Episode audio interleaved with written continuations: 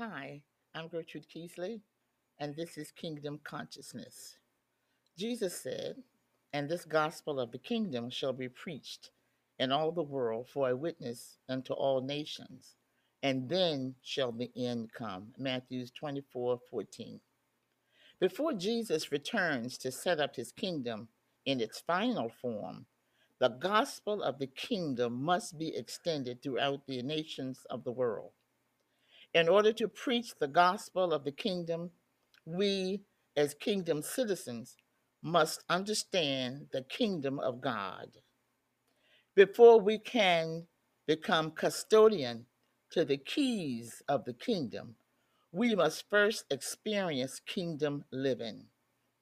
In the past, much emphasis has been placed on the life and ministry of the King of the kingdom, Jesus Christ, and rightly so. But not enough emphasis has been given to the gospel of the kingdom. Jesus told the religious leaders of his time, Ye shut up the kingdom of heaven against men, for ye neither go in yourselves, neither suffer them that are entering to go in. Matthew 23 13. It was this gospel of the kingdom that was the central purpose of Christ's life. He began his earthly ministry by declaring the arrival of the kingdom. That's you can find that in Matthew 4:17. He ended his earthly ministry by speaking of things pertaining to the kingdom. Acts 1 and 3. In between the beginning and ending of his earthly ministry, the emphasis was on the kingdom. Luke 4:43 says, "And he said unto them, I must preach the kingdom of God to other cities also, for therefore I am sent." The kingdom of God was the greatest concern of Jesus. His teachings and parables focused on the kingdom. His miracles were a demonstration of the kingdom of God in action. The phrases kingdom of God and kingdom of heaven are used over a hundred times in the books of Matthew, Mark, Luke, and John. We will explore the distinctions between these two. We are told to seek first the kingdom, to pray for it, and to preach it. We are told how to enter the kingdom and taught that residency in it requires a new lifestyle. God is equipping his citizens to become kingdom minded so that we can understand the business of the kingdom. We are sons and daughters of the king. Everything about us is royalty, but we must first adopt the mind of Christ in order to understand what that actually means. We cannot have a poverty mindset and expect to grasp the reality of how much God desires for us to prosper. But there is a greater purpose than just understanding kingdom principles. Citizens must go beyond mere knowledge of the kingdom to actually experience it and make it the central purpose of our living. So I invite you to come and go with me as we explore this most exciting, interesting, and eye opening subject.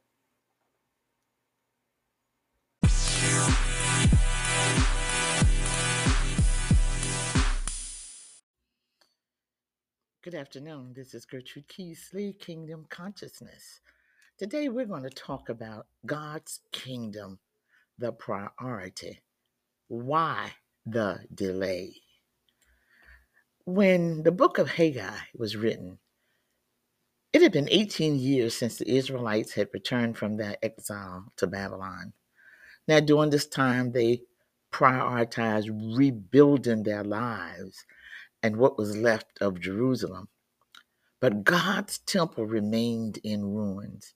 So, through the prophet Haggai, one of, of God's people, God called his people to make the rebuilding of his temple a priority over their own homes. So when God speaks to his people, they are to respond.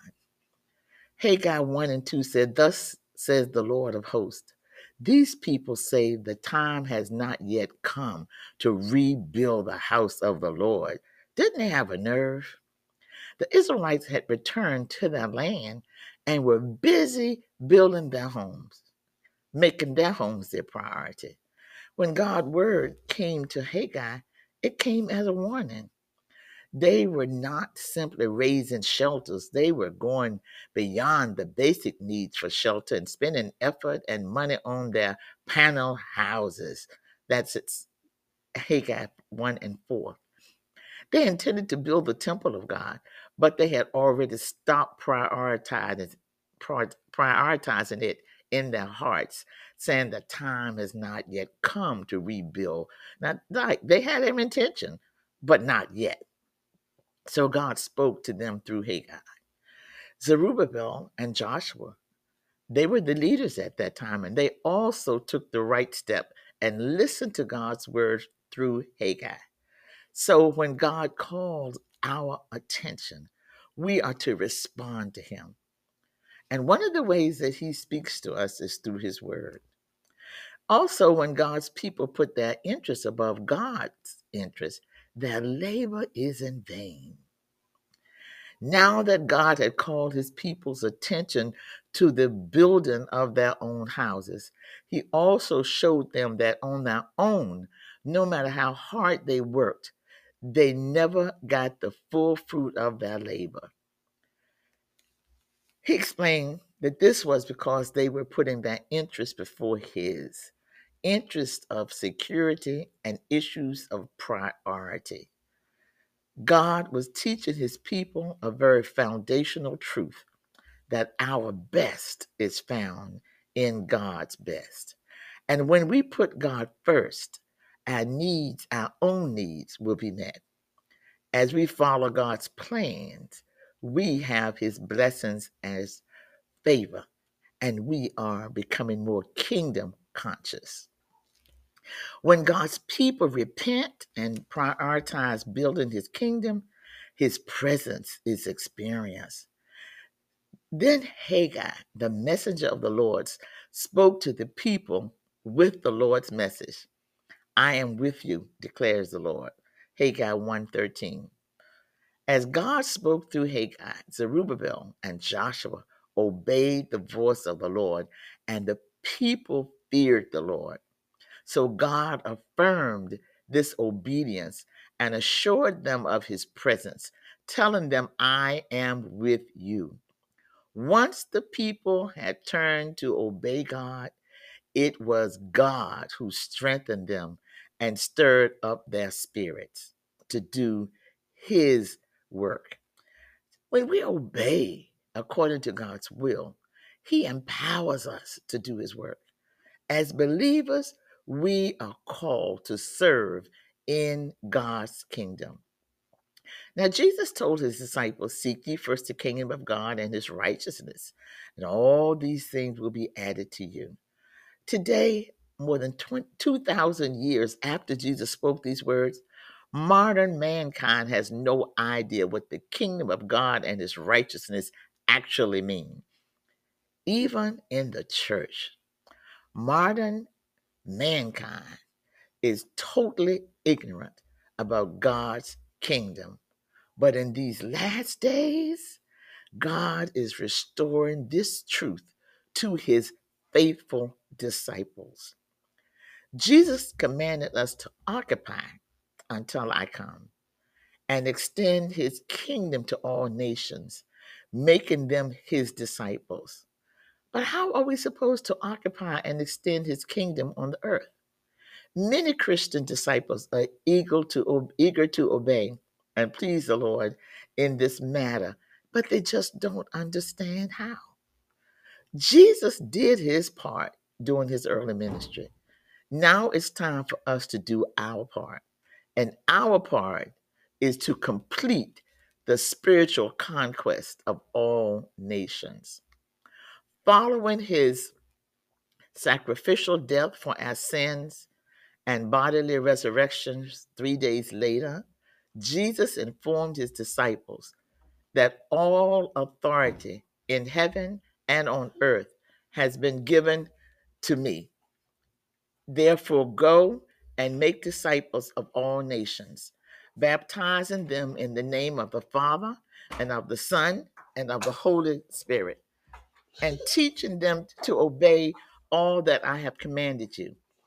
And surely I am with you always to the very end of the world. Stop it. In the Great Commission, Jesus commanded his disciples to complete the spiritual conquest of all nations for the kingdom of God. A few days later, on the day of Pentecost, God poured out his Holy Spirit upon 120 disciples in Jerusalem. They proclaimed the gospel of the kingdom to many nations, beginning with 3,000 men who believed Peter's proclamation that same day. These 3,000 had come to Jerusalem for the feast of Pentecost, and they took the gospel back to their respective nations. Sadly, in the 2,000 years since this that Pentecost, the gospel of the kingdom has been universally forgotten, replaced by the doctrines and traditions of men, resulting in a fractured myriad of man-made so-called Christian religions, religious organizations, none of which demonstrate the righteousness and supernatural power of the kingdom of God. Timothy 3 and 5 say, holding to a form of godliness, although they have denied its power. Avoid such men as these. More than 2,500 years ago, the prophet Daniel contrasted two types of believers who live in the end time. And such as do wickedly against the covenant shall be corrupt by flatteries. But the people that do know their God shall be strong and do exploits. Daniel 11 32. Those who do wickedly against the covenant are one of them. They do not pursue God's kingdom and righteousness. They are content to follow man made religions. In this context, wicked, wicked means disobedient to the word of God. The vast majority of Christians think they're okay, but they're not obeying God's word. The other group is those who know their God. These are the people who seek God's kingdom and righteousness, separating themselves from sin and religious Babylonian, Babylon. Sadly, many who think they belong will be rejected. From all of this, you must conclude that in the coming judgment, many who consider themselves to be Christians today will be rejected because they aren't truly following the Jesus, the Jesus, the Jesus. They're not following Jesus, my Jesus, your Jesus, if you're following him. Jesus confirmed this conclusion, saying, Not everyone who says to me, Lord, Lord, will enter the kingdom of heaven, but only he who does the will of my Father in heaven. Many will say to me on that day, Lord, Lord, did we not prophesy in your name, and in your name drive out demons and perform many miracles? Then I will tell them plainly, I never knew you. Depart from me, you workers of lawlessness. According to Jesus, to enter the kingdom of heaven, we must do two things. You, might, you have to know him, and you have to do the Father's will. Jesus said, prophesying, driving out demons, and working miracles are all meaningless if you don't do these two things. Knowing Jesus isn't simply saying the sinner's prayer, being nice, and going to church regularly. After initially turning from sin and becoming a disciple of Jesus, knowing Jesus means to be daily conforming your soul to his image and righteousness. You do this through continuous communion with God's Holy Spirit and obedience to his leading. Doing the Father's will mean obeying him. In Matthew 7 23, it talks about lawlessness, which means disregarding God's, God's word, including replacing it with the doctrine and tra- traditions of men.